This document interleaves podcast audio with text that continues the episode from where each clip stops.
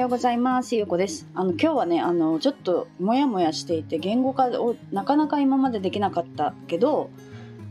ちょっと言語化ができそうな気がすると思ってねちょっとお話をしようと思うんですけど前にねあの131回目の放送の時に今作っている講座で伝えたいことを言葉にしてみるっていうお話をねしたことがあるんですよね。でその時に私が何にモヤモヤしていたかっていうと私はね Kindle 出版のサポートの講座を始めたんですけどその中でねあの最初あの私は記事をいろいろ書いてるんですけど好きなことを仕事にするみたいなテーマの記事がいくつかあってまあ私はそこをねこう目指していたんですよね。目指していたというか好きなことを仕事にしたら楽しいだろうなっていうねこう思いがあってあのやってきてなんか好きなことを仕事にしているような感覚だったんですけどなんかねこう友達とお話をした時にね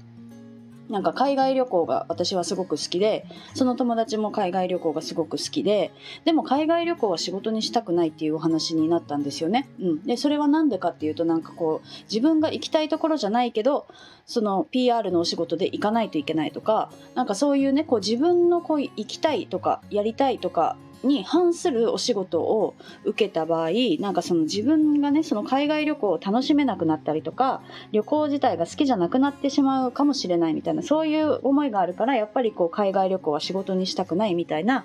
話になったんですよ。うん、でなんかその私が伝えたいのって遊びを仕事につなげるとかなんかその趣味でやっていることが仕事につながっていくみたいな感じでで仕事自体はそのやりたいこと好きなことをやるっていうのじゃなくってなんかその仕事で何を何どんな感情を得たいかっていうねこうお話になったんですけど私はやっぱりそのってこう感謝されるとかありがとうって言われるとか誰かの役に立つとかそういうなんかこう人に貢献できるようなお仕事がしたいなって思っていたんですよね。でそれが今仕事にはなっているんですけどやっぱりね考えてみるとあ私好きなことを仕事にしているかもしれないみたいな感じになったんですよね。で前は好きなことを仕事にするっていうのはちょっと違うかもしれないって思ったんですけどやっぱりこう回り回ってねやっぱり私はあ好きなことを仕事にするっていうのはやっぱり言葉として間違ってないなっていうのをなんかこう言語化できそうな気がしたんですよね。うんでそれはなんかどういう意味かっていうと海外旅行を例えば仕事にしようって思った時にそこからなんか自分で商品をね作り出すっていうことをすれば自分の好きなことができるんですね仕事を通して、うん、だから PR のお仕事とか例えばもう元々からある仕事もう誰かによって作り出された仕事を自分が受けるっていうことになるとやりたいことがこうちゃんとできないとかねその相手の指示に従わないといけないとかそういうことが出てきてしまうけど自分で仕事を作り出せば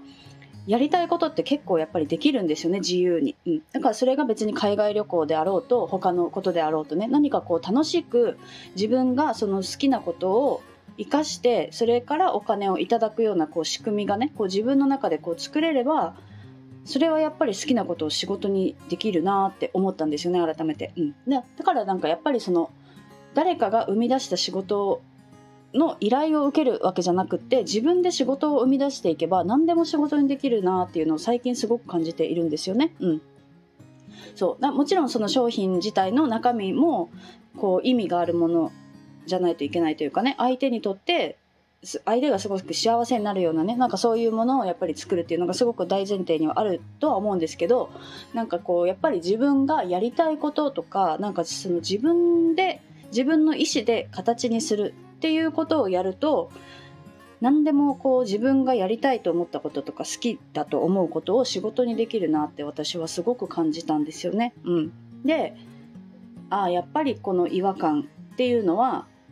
誰か人の作り出したものに乗っかっている状態だったんだなって思ったんですよ、うん、やっぱりそれは自分の意思じゃなかったんですよね。だから好きなことを仕事にしても、ね、幸せじゃなくなるとかその、ね、趣味が嫌いになってしまうとか楽しめないとかそういうことを感じていたんですけど、うん、なんかこう自分でね自分で作り出す仕事だったらそういうふうには思わないなっていうかねそういうふうにならないような形にしていくことも自分で考えられるしあそういうことだったんだなっていうのをね改めて感じたんですよね。うん、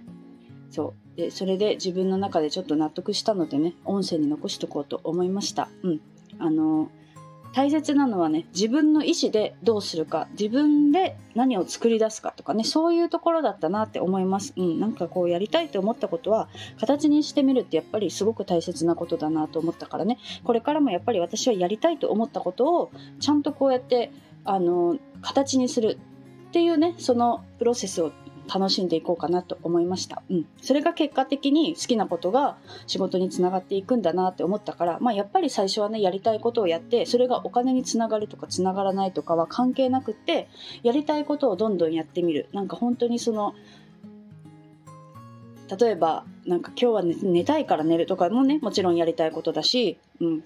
で、ここに行きたいと思ったら行けばいいし、それがいろいろ重なった中でそうやってねこう自分がやりたいっていうことをいっぱいやっていくと自分がどんどん満たされていくんですよね。で自分が満たされていくとそうやっていい、ね、こうワクワクの状態とかねいい気分でやっぱり入れる状態っていうのが長くなるんですよね。でそのいい状態とかワクワクしてる時にいいアイデアっていうのがどっかから入ってくるんですよね。こうパッてこうアイデアとして思い浮かんだりとか人から情報として入ってきたりとかね。でその情報をキャッチしながらまたこうやってやりたいことあこういうことをやってみようかなとかねそうやってそれがどんどんどんどん形になっていくからなんか最初からこうやって好きなことを仕事にしよう。じゃあ私の好きなことは何だろう。じゃあこれを仕事にするにはどうしたらいいだろう。っていう考えるんじゃなくってただやりたいと思ったことをあのただやってみる。でそれであのワクワクする時間が増えていったらね。あそういえばこれをやったらどうかなとかね。なんかこういうことをしたらいいかもしれないみたいな。そうやって思ったりするんです。そうやって情報がね情報が入ってきたりアイデアとして浮かんできたりするから、